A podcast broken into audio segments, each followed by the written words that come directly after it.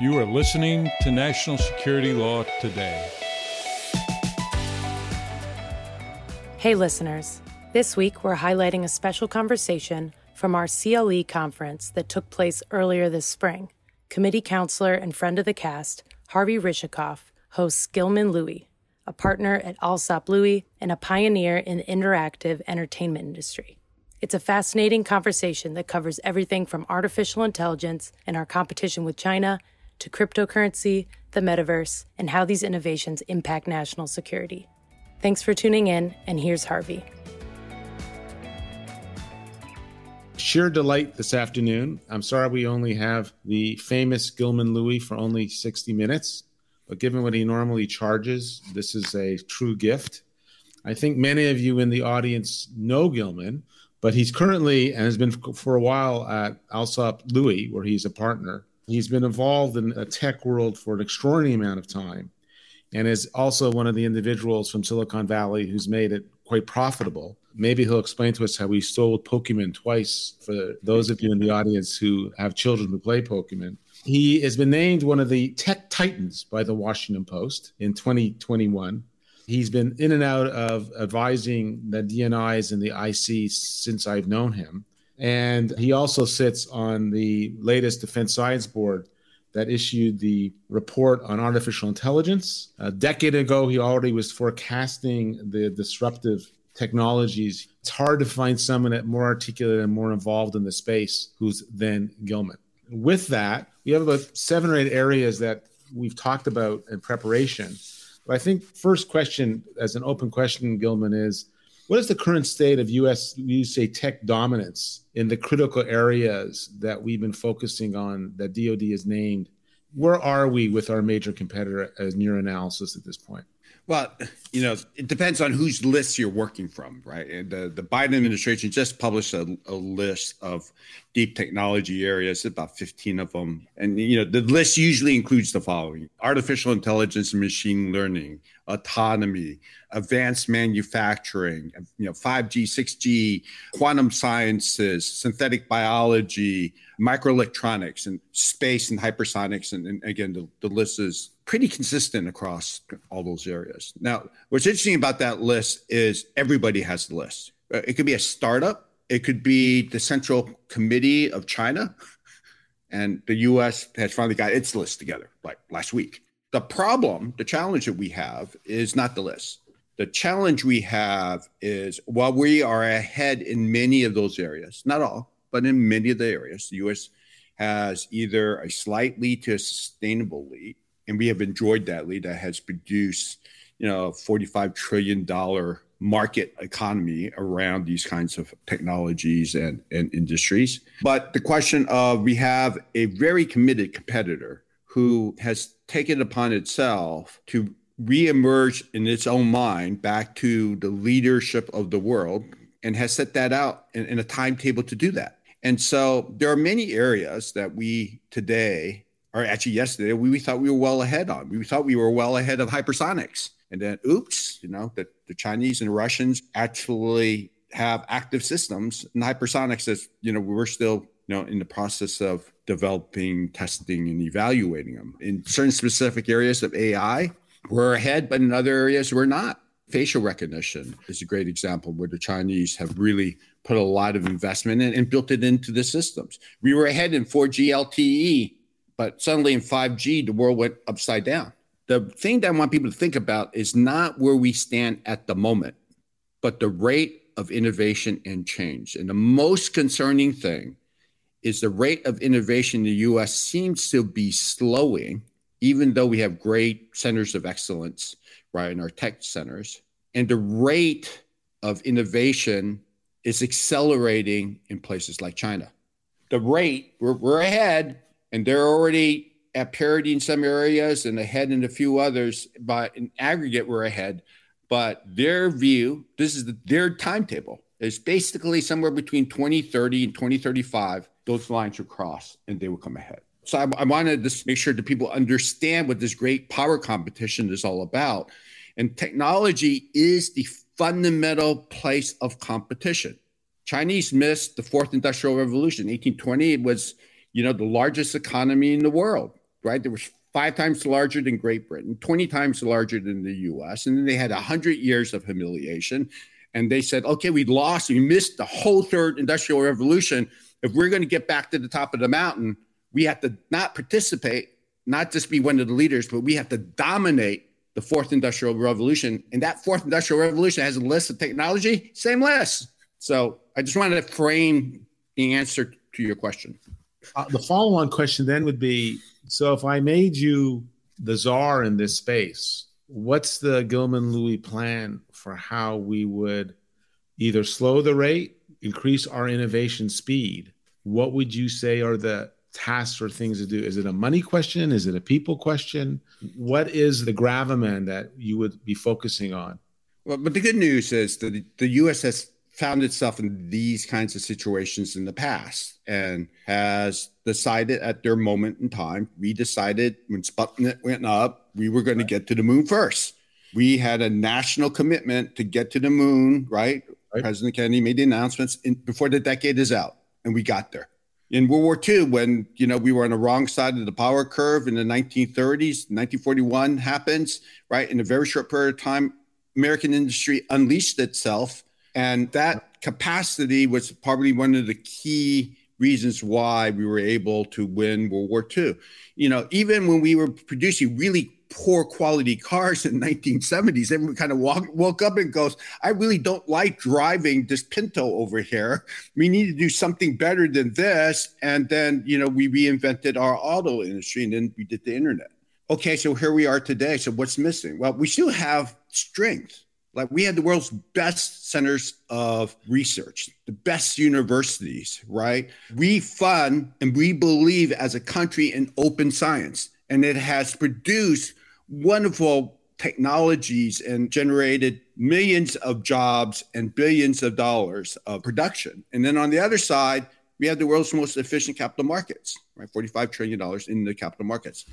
What we're missing is our ability to cross that chasm faster than our competitors. Because in the past we didn't have to worry about time-based competition. There was nobody competing with the us so we could take our time. Our big corporations weren't trying to over optimize their p&l's so you had great research centers in places like Xerox PARC IBM research centers and Bell Labs, right? I mean, all of industry was involved in that.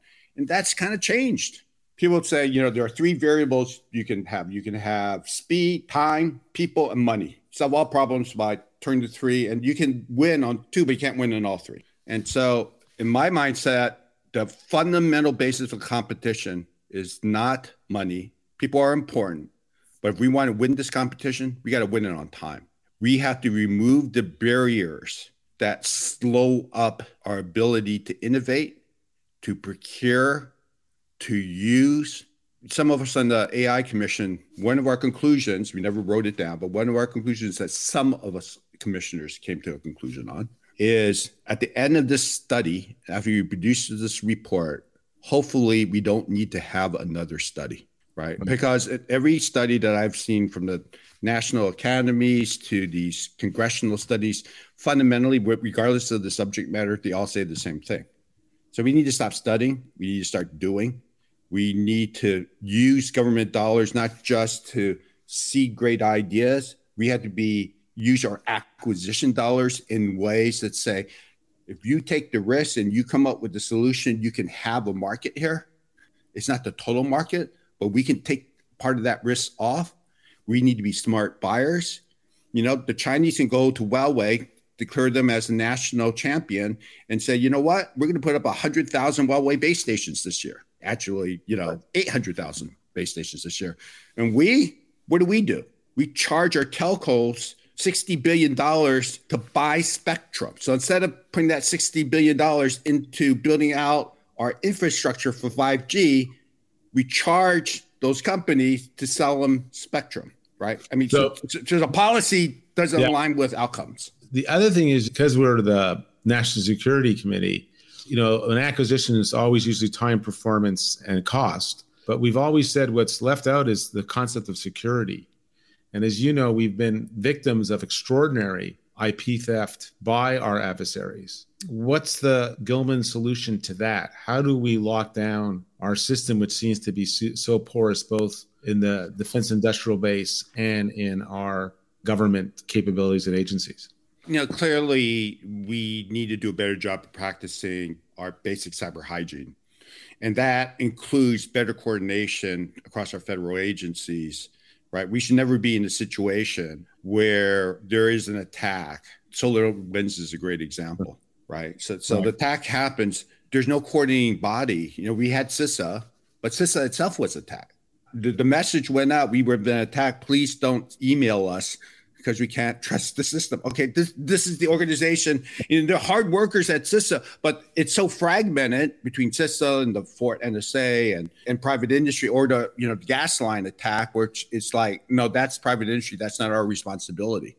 And so until the nation looks at cyber as truly a space not only where adversaries can project power, but also as a framework for fundamental kinds of warfare unless we protect our whole nation state, we just leave ourselves totally exposed. So, so but the stealing part is only part of it, right? Because the other part of it is that we have this open science, and you know some people are advocating to right. close science. This is a bad idea. The problem is not that somebody steals a piece of technology; it's the fact that let's say somebody steals a next generation engine technology of one of our hypersonic this is a hypothetical. Okay, so they steal it from one of our defense contractors, and they take that technology and they implement it and get it up in a vehicle. In 50% of the time, it takes us to get to ILC. If somebody steals something with you, you still should have at least the advantage because you had it, you still have it, and you should be able to implement. But when we take the time and, and lose on the time competition, we allow our competitors actually to leverage the stolen IP in a way faster than we can. And that's bad. Well, let me just jump into AI. Since we started with the AI Commission about two and a half years ago, we produced this wonderful 750 page report. We had this commission of kind of the luminaries in technology from academia, from the government, working through this area of how do we maintain our leadership in artificial intelligence. One of the challenges that we had as we started to think through the problem is how do we not only maintain our lead, how is AI really going to transform the world? And what's the actual impact on, on our daily lives and on national security?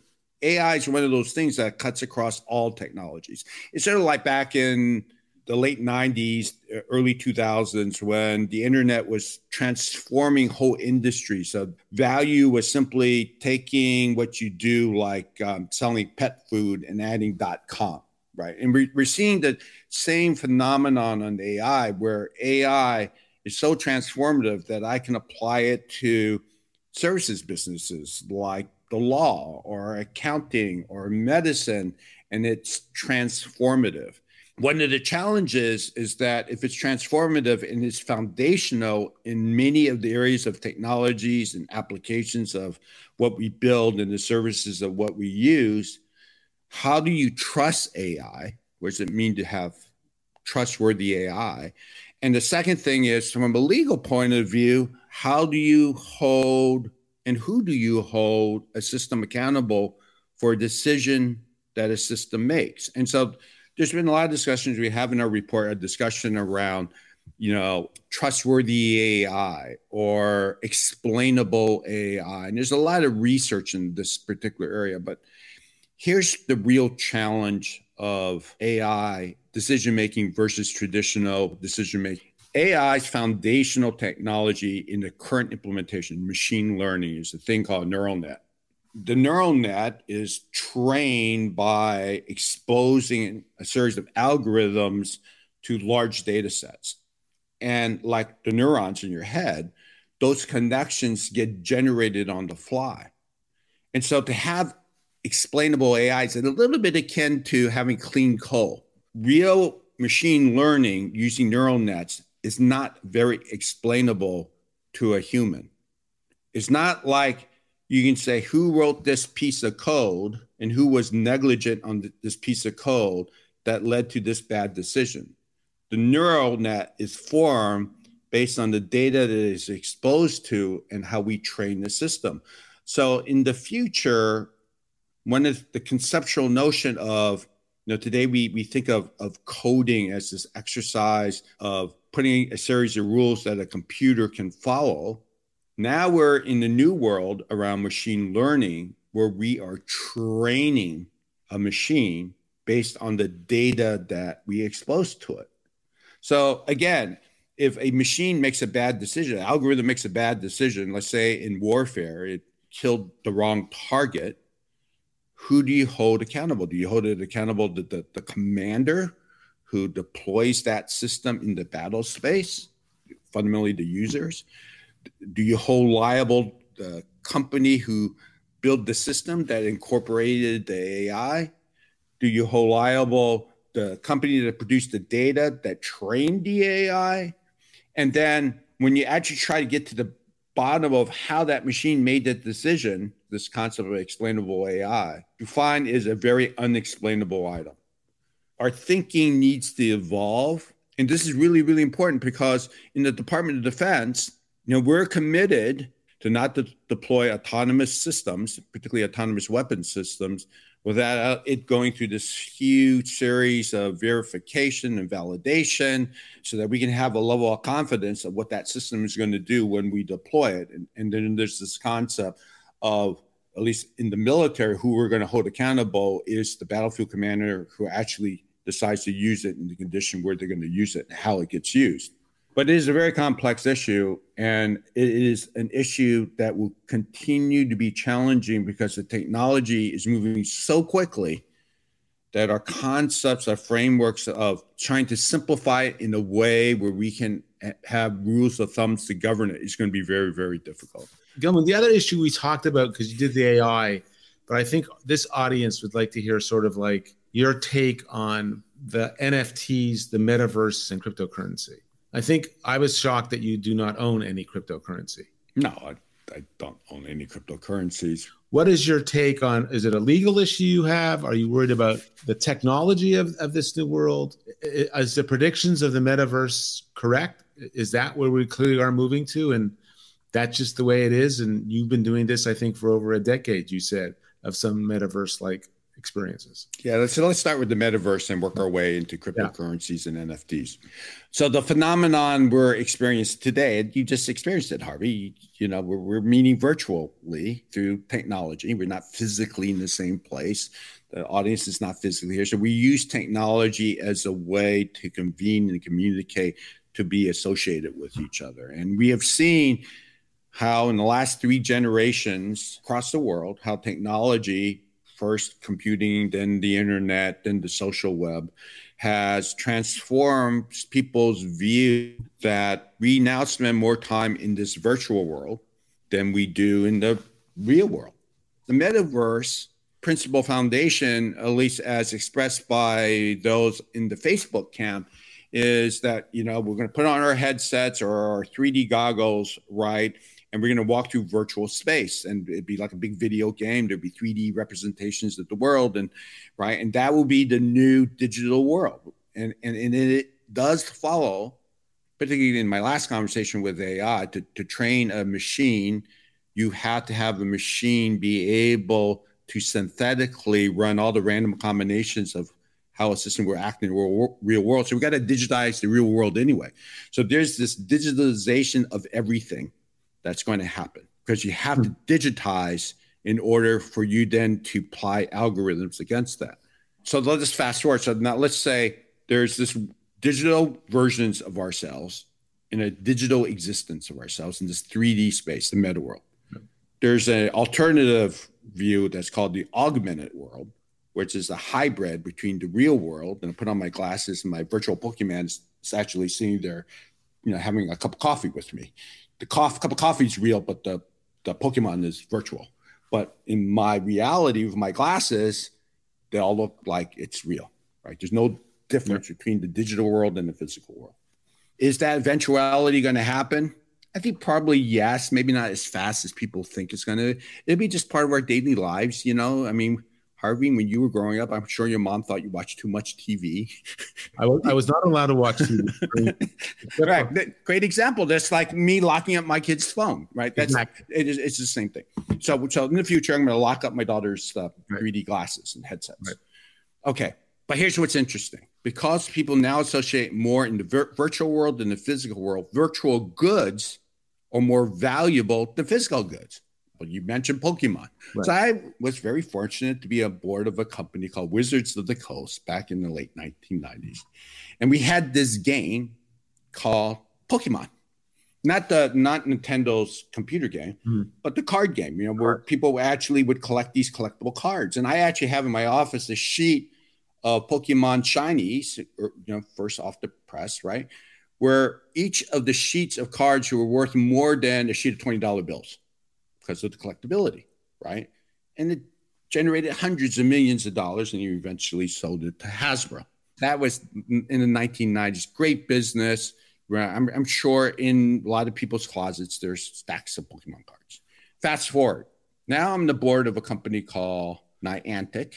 The founders of that company came from Google, who was acquired when they were in the company that used to be called Keyhole, that was doing 3D maps right before the first Gulf War. And hmm. remember in the first Gulf War, they would show these like 3D images, fly throughs of hmm. Baghdad. That was Keyhole. Google bought that company, and that became Google Earth, and that became Google Maps. And so that team eventually spun themselves out to create Pokemon again. Except now we have digital collectibles, digital characters. And those digital characters, you know, we generate over a billion dollars a year of revenue of people buying digital versions of a thing you can't touch and you can't own that only exists in that particular world.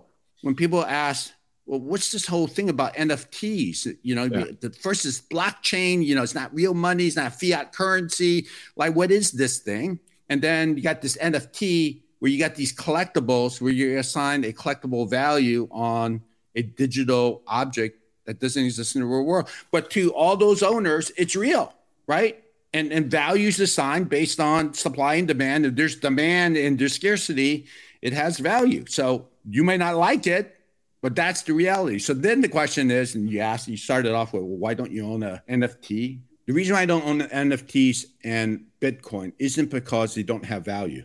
But my concern is the strength of the blockchain long term. Here, here's the problem it's fundamentally built around encryption and the strength of that encryption.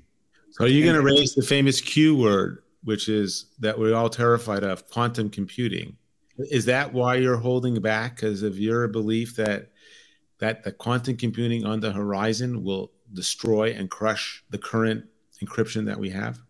You know, there's a lot of discussion about creating, you know, NIST is working on quantum resistant, you know, algorithms and approaches, you know, alternatives to the elliptical curve and RSA, right? And then there will hopefully be a plan to softly migrate the existing encryption system to this new on the blockchain. But if you bought up something, you got money, you've got black, you wrote down your little numbers, and you put it in, in, in a place in your safe because you don't want it to be digitally and somebody would steal it, right? One day you could wake up and it'd be worth nothing because you never migrated your crypto on the blockchain. And whether it's quantum computing or another technology, that strength of that cryptology, right? If that gets broken, then the value is going to be over in a moment. So I guess we have a question, which is a classic question that Sarah Hansen asks. So, how are lawyers helping you with this innovation? Do you find that our lawyers in this hold you back through your career?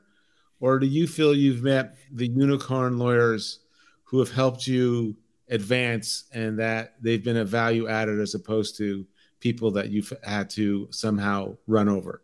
attorneys as everybody on this it's like any other profession you know you have really you know the superstars the you know the michael jordans of law right, Right. and then you have the ones that mm, maybe not as good and there are lots in the middle well Mhm. i've been fortunate over my career not just because i'm married to my wife, who's way, more smarter than I am. Because however you met her, right? Amy's yeah, much smarter. It's a, that's if you say a fact. that's a fact in evidence. That's a fact. That's a fact in evidence. Right?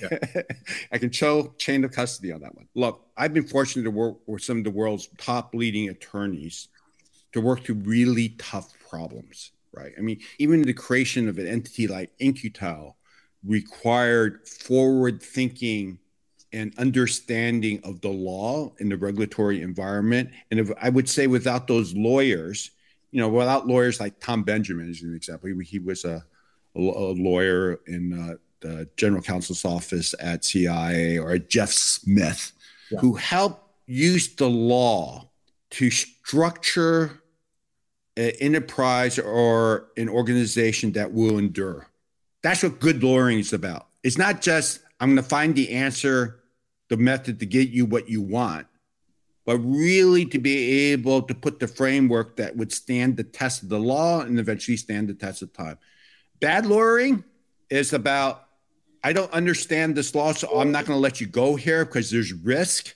And I'm not going to go outside the pure text of the you know 20 pages the, the federal acquisition regulates the 1600 pages. I got my 20 that i always use and those are the 20 i know. If i always use these 20 pages i never get in trouble.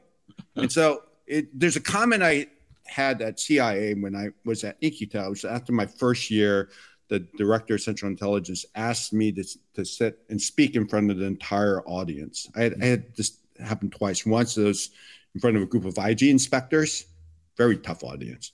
And one was in front of a bunch of uh, CIA officers. And, but the CIA officers, you know, just young officers, she must have been a GS 12. She was a young officer. She went to Q&A after my presentation. She goes, Mr. Louie, you, you've been in Silicon Valley all your life and you've come out here, right, to, to Langley and um, into the Beltway. So what's the difference, fundamental difference between what you see in the CIA versus the Valley? Or what's the thing that strikes you uniquely different about us than mm-hmm. the Valley. And I said, the thing that strikes me most is if somebody takes a hand grenade and runs into the bubble, the bubble is the auditorium at CIA, and throws it down one of the aisles. Every one of these officers that is in this auditorium will rush to throw their bodies on top of the hand grenade to save everybody else in the bubble.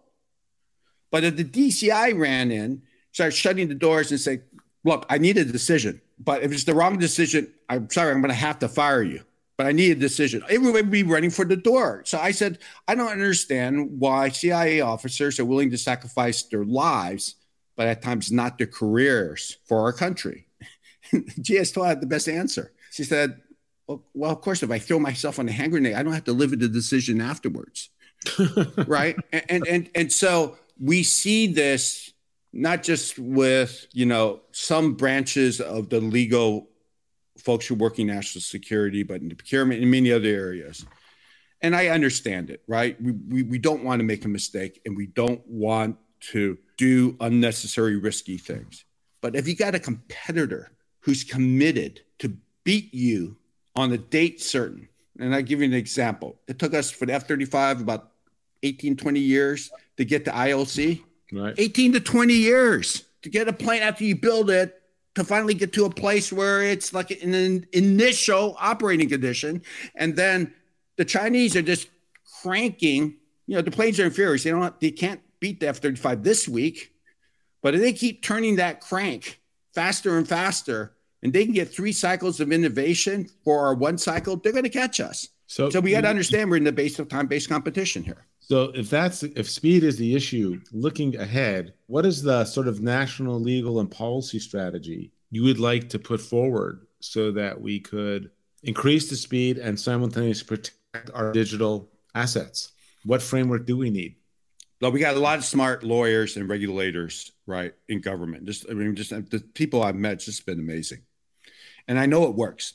So we were given an assignment at when I was an advisor, special government employee to the Defense Innovation Board. And um, one of the things was we were asked to look at software procurement, right? Because it was just taking too long. It was too hard, and you know, right. they, they, we and everything in software is broken, right? We got a great F thirty five, but the software doesn't work. So we looked at it. We looked at it, and then we sat down with the lawyers. We sat down with the procurement officers, and what we said is, we came to this conclusion: We do not need any law changes and we don't need any regulatory changes.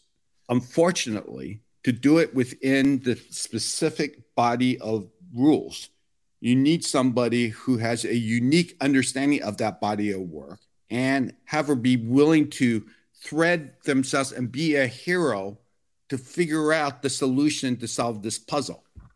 So, one of the things we came to a conclusion is start with the framework that nobody should have to be a hero to get things done in the department.